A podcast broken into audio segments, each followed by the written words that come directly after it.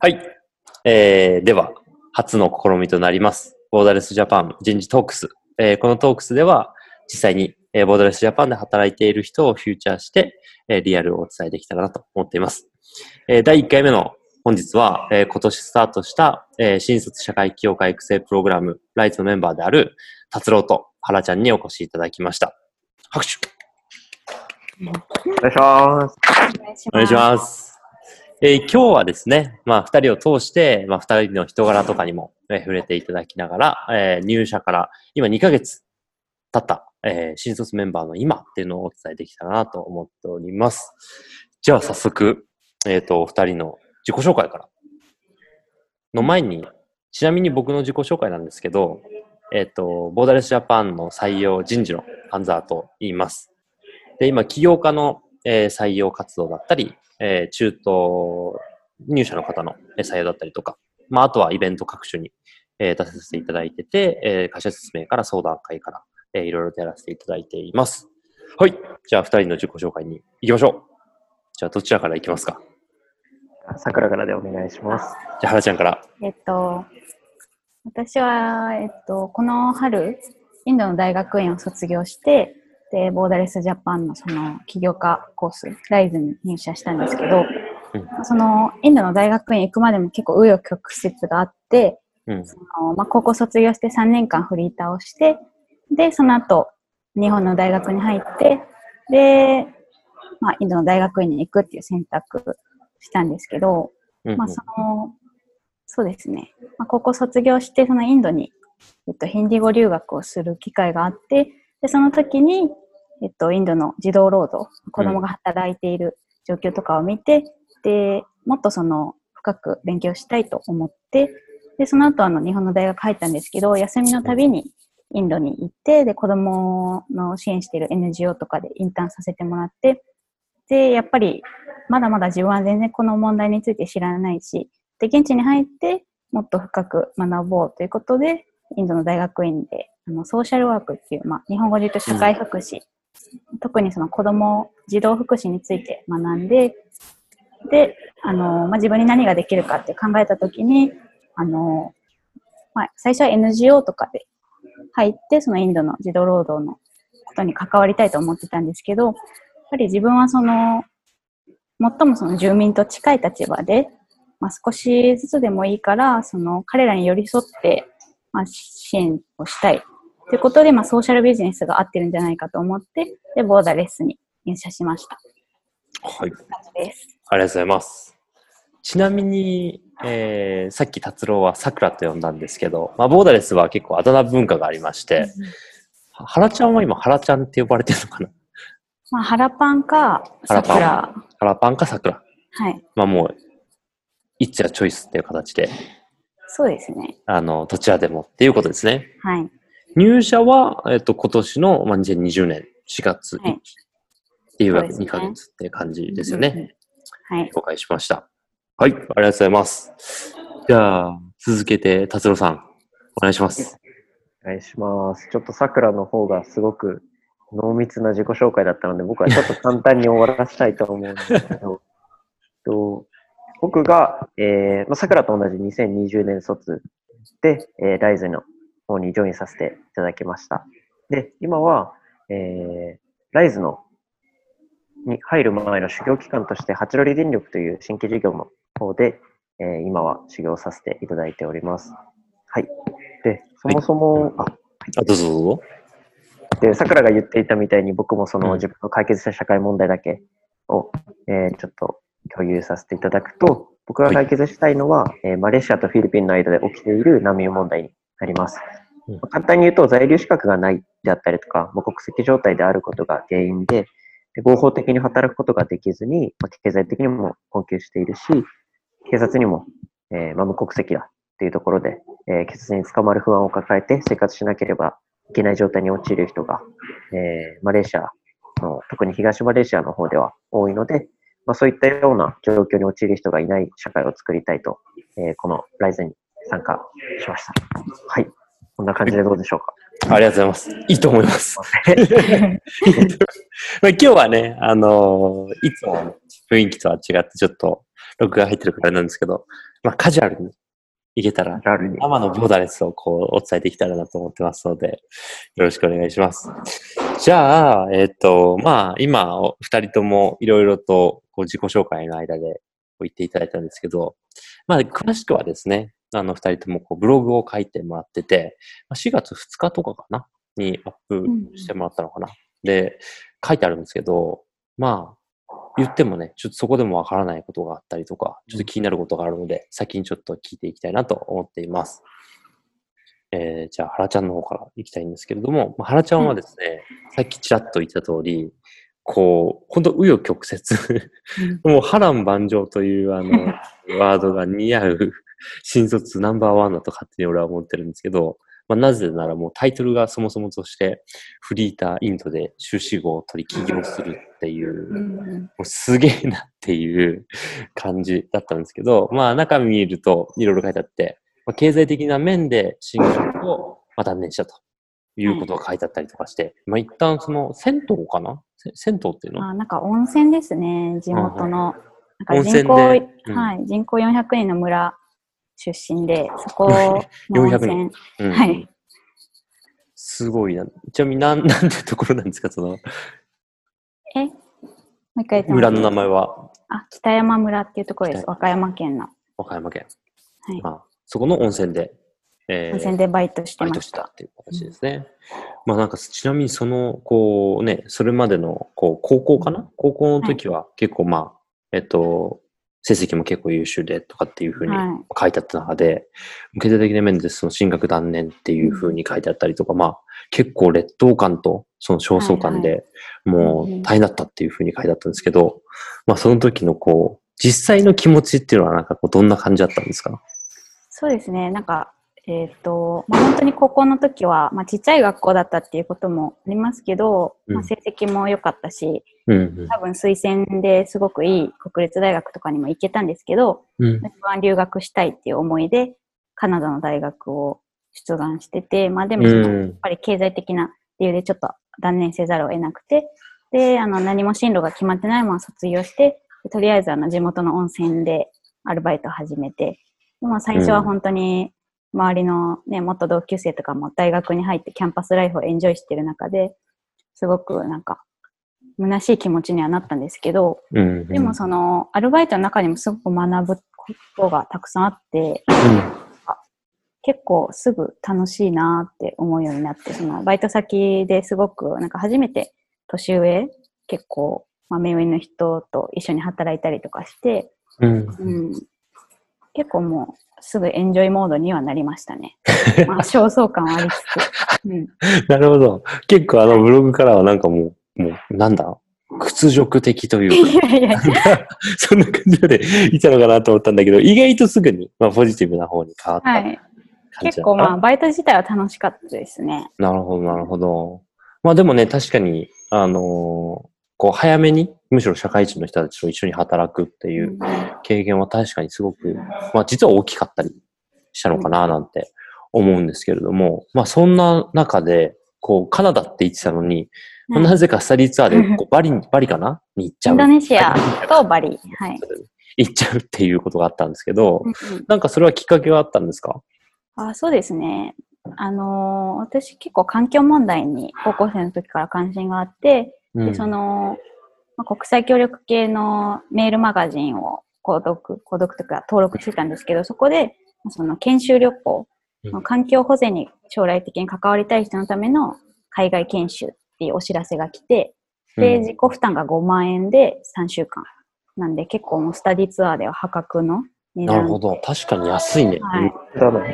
うん、で結構なんか倍率も高かったんですけど、まあその、うん、ちょっと、ちょっとした小論文みたいな相手を応募したら受かって、うん、そうですね。で、実際にその、まあ環境保全とか国際協力が行われているのをインドネシアで見て、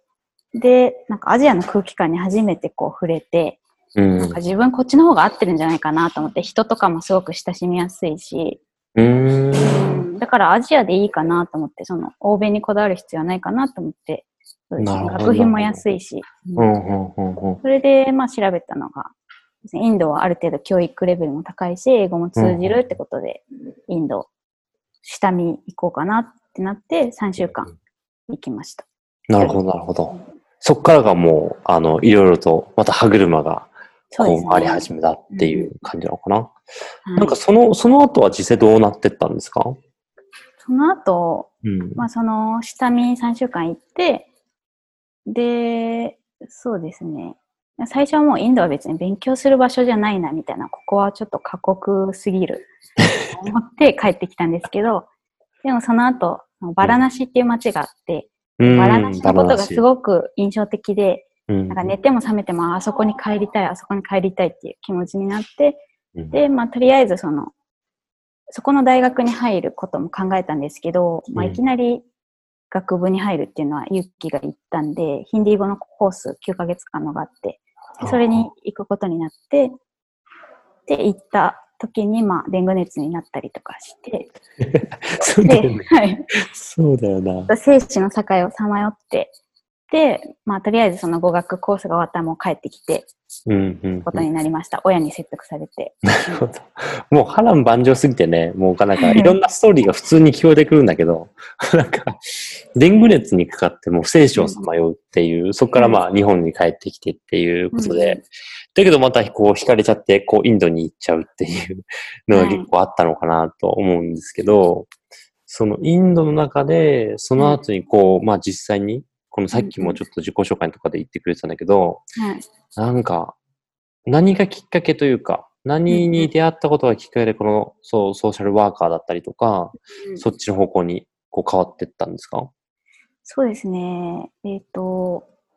まあ、一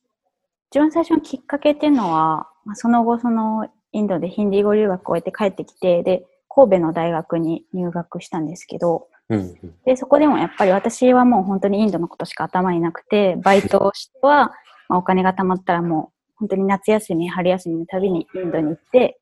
で エヌジーオー でインターンとかさせてもらっててでそこでそうですね本当になんかまあ家が貧しくて家出してきたすごくちっちゃい子供たちの施設に行ったりとかしてなんかインドって本当に家出する子供が多くてでなんか子供がその家出しなきゃいけないような、まあ、貧困状態であったりとか家庭の状況って何なんだろうって思ってで彼らのために本当に何かしたいなって思った時に、まあ、そのソーシャルワークとか勉強したいなっていうそれがきっかけでしたね。なるほどなるほど、まあ、そこからなんかあれだよねブログでこう見させていただいた言葉、うん、いただいてたけどすげえすげえ敬語っちゃうんだけどあのもらった言葉を使えば、まあ、彼らのために何かできる人間になりたいとということで、まあ、大学院に進学してっていうことなんですかね。なるほど。はい、そこからまたね、あの、ちょっと深夜にじまで、こう、ほぼ毎日、毎日なのかな、うんうん、結構徹夜というか、そうですね。になって、うんうん、なかなかすごいなと思いながら、まあちょっと達郎の、こう、達郎すごいさっきから待ってるんで、前にこう聞きたいんですけど、まあなんか、なんでそこまでのこう原動力みたいなのが、うんこうずっと続いたりとかしたのかなって、まあ今もね、ようか、んうん、って道を選んだっていうことなんだけど、何がそうですね、うん。なんかやっぱり、私全然メンタル強い方じゃないし、本当に大学院に行ってた時も、まあ、友達って呼べるような人はいても、本当に心を開いて、なんていうか、留学の弱音とか吐けるような人はいなかったし、もう周りがインド人も きゅうじゅうきゅうてんきゅうパーセント だったんで、うん、なんかそういった中で本当に日本に帰りたいとか、もう全部投げ出して、もう南の島に逃げたいみたいなことは、もう本当に頻繁に考えてたんですけど、やっぱそういう時になんか首の皮一枚で繋がってたのが、うん、その、インドの子供たち、うん、今までインターンとかで出会ってきた子供たちとか、まあ大学院の実習で行ってたスラム街の子供たちとか、本当にみんな可愛くて純粋ですごくなんか才能もあるけど、まあ、貧困であったりとか、まあ、親の意向で学校に行けてなかったりとかして子供を見てたんで、まあ、彼らの笑顔を思い出すと本当にもうめっちゃ辛い時でも立ち直れて、うん、でこれそれが今もその、まあ、ボーダレス入って、まあ、結構大変なことも多いですけどやっぱ彼らの笑顔のためならもう何でもできるなって本当原動力になってます。うん、なるほど、なるほど。すごいよね、本当ね。まあ、すごいって、まあ、はらちゃんのことを褒めてもっていう感じかもしれないけど、まあ、俺は面接をずっと、こう、はらちゃんともさせてもらってて、もうなんかこう、時差もね、す日本とインドだとよじかんかな、何時間あったんだろう。さんじかんはんです。あったりとかして、で、だけど土日も本当かかわらず、まあ、面接とかしたりとか、で、どうするとかってプランを、ソーシャルコンセプトっていう、ポーダレスだとね、こう何のために自分は起業するんだとかっていうところで、学習とかっていうのをこう、まあ、話し合って、ちょっと私はまた調べに行きますとか言ってなんかやってるから、どこから本当来るんだろうなと思ってたけど、やっぱそこにはこう子供のやっぱ笑顔っていうのが結構あったっていうことなんですかね。なるほど。ありがとうございます。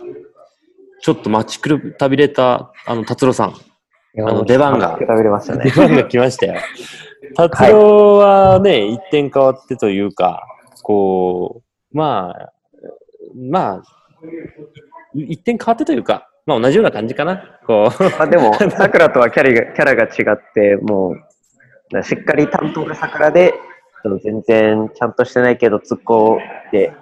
いく担当が僕ですね。なるほど、なるほど。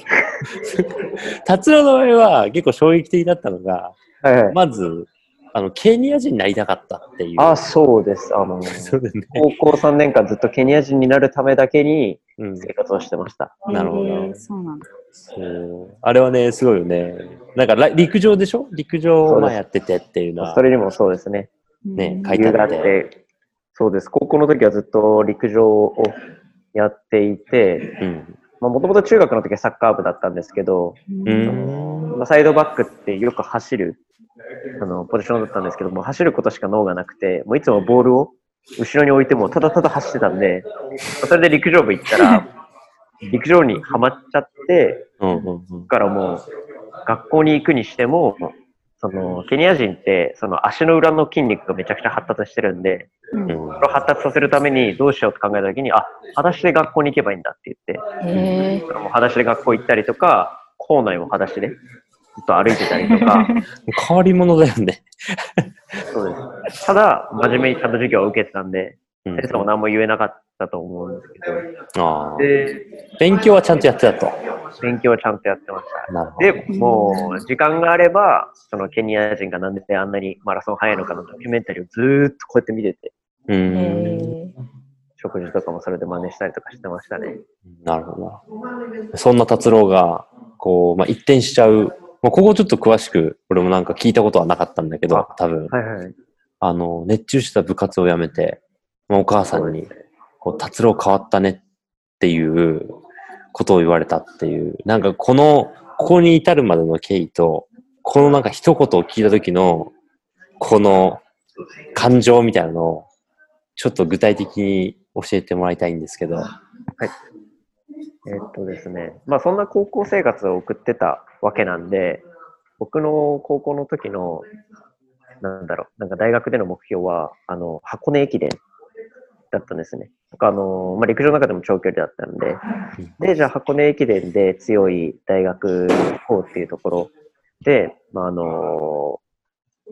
早稲田大学に、えっと、推薦で指定校推薦で入ったんですけど、そこからもう高校生の時から早稲田大学 の, その競走部という、まあ、陸上部 の, あの駅伝部のところでも練習をさせていただいていて、でもうその時のもう頭の中はもう走ることしか頭になかったんで、だから僕の頭の中での高校生の時の頭の中でのキャンパスライフはイコールもう走って走って走りまくるしかなかったんですよね。うん、で、ただその入ってみてなんかよんかげつとかごかげつその駅伝部に所属していて、なんか違和感をかすごく感じていたんですよね。うん、でその違和感っていうのが何でかっていうと、その高校の時は本当に弱小高校だったので、自分でゼロからもうじゅうまで練習考えたりとか、どうやって走るとかっていうのを全部考えて、かつ、走ること自体になんか楽しみとか、なんかそうですね、楽しみをすごく見出してたんですけど、うん、大学でその強豪チームに入ることで、その走ること自体に目的ではなくて、やっぱり勝つことが目的になって、で早くどれだけ早く走れるかっていうのが求められる世界なので、なんかその環境にすごく違和感というか、なんか自分がまあ、全然、馴染めなかった。簡単に言うともう挫折したわけですね。うん、で、挫折したのが大学いちねん生の、えー、しちがつとかですね。で、で大学のその駅伝部をもう辞めて、うん、その時もう駅伝部の先生に辞める時も確か嘘ついたと思うんですよね。あの、なんかわかんないですけど、なんか嘘ついて辞めて、で辞めた後に、もう本当に何もやることないから、その時は、あのー、当時、駅伝部を辞めることを相談してた友達と、よく、もう、朝から晩までド ラ, ドライブにずっと行っているような生活でしたね。もう本当に、まあ、しちがつなんで夏休みに入りかけてて、もう、ね、ずっとドライブして、夜、夜明けに帰ってくるような生活がいっかげつぐらい続いた時に、さっき高橋さんが言ってた、あの僕の親が、母親が言った、なんか達郎変わったねっていうふうに言われたんですよね。でもその時にちょっと、あ、やばいなーって思ったというか、客観的に自分の今の状況を見た時に、大学入って半年で挫折して、何も目的ないまま、ただドライブしてみたいな。うん、この人生終わってんなというふうに思ったのが、なんだろう。すべての始まりというか、うん、なりますかね。なるほど。まあなんかね、そこからこう、なんだろう、急激にこのマレーシアっていうのが出てきて、はいはい、そこからまた高校時代に達郎のあのマラソンに熱中してた時のような感じで、マレーシアにこう、なんだろうね、ドハマりするっていうのかな、なんか感じだったと思うんですけど、なんかそれはこう、どういったあの流れで、はい。志ができるまでなったんですか？はい、そうですね。志ができるまでの道のりは、多分この動画見てくださっている大学生の方とかと、多分ほとんど、てか全く一緒だと思います。あの、僕は、その、母親に、その衝撃的な一言を言われて、自分を変えなきゃって思った時に、単純なんで、じゃあその、学生団体、ボランティア団体に入って、そこで、あの、本気になれることを見つけようっていうふうに思って、で、その、まあ、大学の中にある、そのボランティア団体っていうのをどんどんどんどん調べていく中で、やっぱなんか海外の方がいいかもな、みたいな。その自分の経験したことないことだし。で、かつ、マレーシア一番安いな、みたいな。さんしゅうかんではちまんとかで行けるんだと思って、うん、その、これでしかないわ。これで行こうっていうふうに思っただけなんですよね。で、まあ、その学生団体としてマレーシアに行って、行った時で、その、まあ、先ほど僕の自己紹介でも言ったんですけれども、その無国籍で在留資格がない子どもたちが、あの、に対して、その教育、教育活動を行うっていう団体だったので、そういった無国籍状態の子どもたちを見た時に、何ですかね、あの、僕は、あ、これは、なんか自分の人生を通して、なんだろう、向き合わなきゃいけないことなんだなっていうふうに思って、たんですよね。で、多分それって、なんか、その問題がすごい、本当に深刻なものだったからとかではなくて、ただ単純に、その当時の僕が、その自分の生き方というか、これから先どのように生きていくのかとかを、すごくすごく考えていたときに、まあ、たまたま、あのー、まあ、偶然なんですけども、その社会問題っていうのが目の前に出てきて、でそれに対して自分が、これには向き合わなきゃいけないなっていうふうに思ったからだと思うんですね。なので、その時に別にこれが志だとかは全然思ってなかったです。うんうんうん。はい、なるほど、なるほど。なんかこう、まあ、そのマレーシアの、なんかさっき、原ちゃんはこうごまんえんでインドネシアに行き、結構安かったって話をされてて、えー、達郎ははちまんえんでっていう、なんかまあ、そこから本当始まったっていうことだとは思うんですけど、まあその達郎のこう言葉としてはすごく俺結構強いなと思ったのが、そのなんかこの胸くその悪さっていう言葉があのブログにも書いてあって、なかなか出てこない言葉だよなっていうのをなんか思ってたんだけど、そのその胸くその悪さってなん具体的に何だったんだろうと。はい。そうですね。あのー、当時その学生団体として教育活動をしていたフリースクール。ボランティアの学校っていうところが、まあ、あって、でそこからあの政府の建物とかがすごく遠くでなんかさんさんと輝いても見えるんですよね、ビルが。うん、なんかこのなんかコントラストというか、うん、そのマレーシア国内の中でのそのなんかまあコントラスト、その無国籍の者たちがいる一方で、その政府はあんないい建物に住んで、うん、みたいなっていうのもありますし、僕自身がなんかじゅうきゅうねんかん当時です。じゅうきゅうねんかん何も不自由なく過ごしてきて、かつ、まあ、当時あの学童の指導員をやっていたので、日本の子供たちの状況とかもよくわかっていたので、その日本の子供たちと比べて、あの権利として学校に行くことができないっていうような、うん、その学校に行く権利を持っていない子供たちがいるっていうことに対して、うん、なんかロジカルに考えたとかじゃなくて、もう単純に、うん、なんか、うーん、これ正しくないよなというか、うん、絶対に変えなきゃなとかっていう、全然ロジカルじゃなくて、ただただ、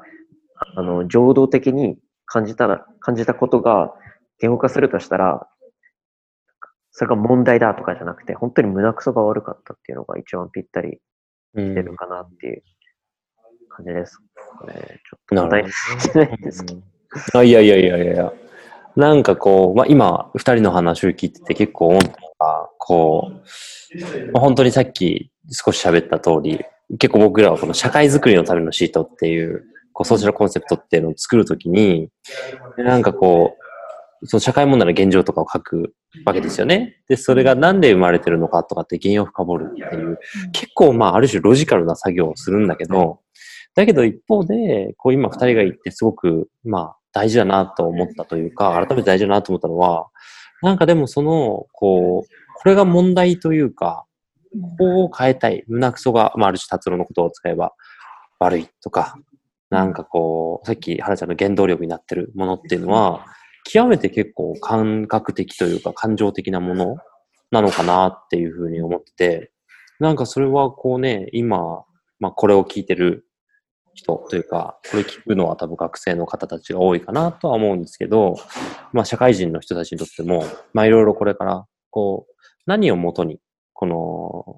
考えていけばいいのかっていうと、実は極めてその感情的なものでいいっていうのが、なんか今のことだったんじゃないかなとかっていうのは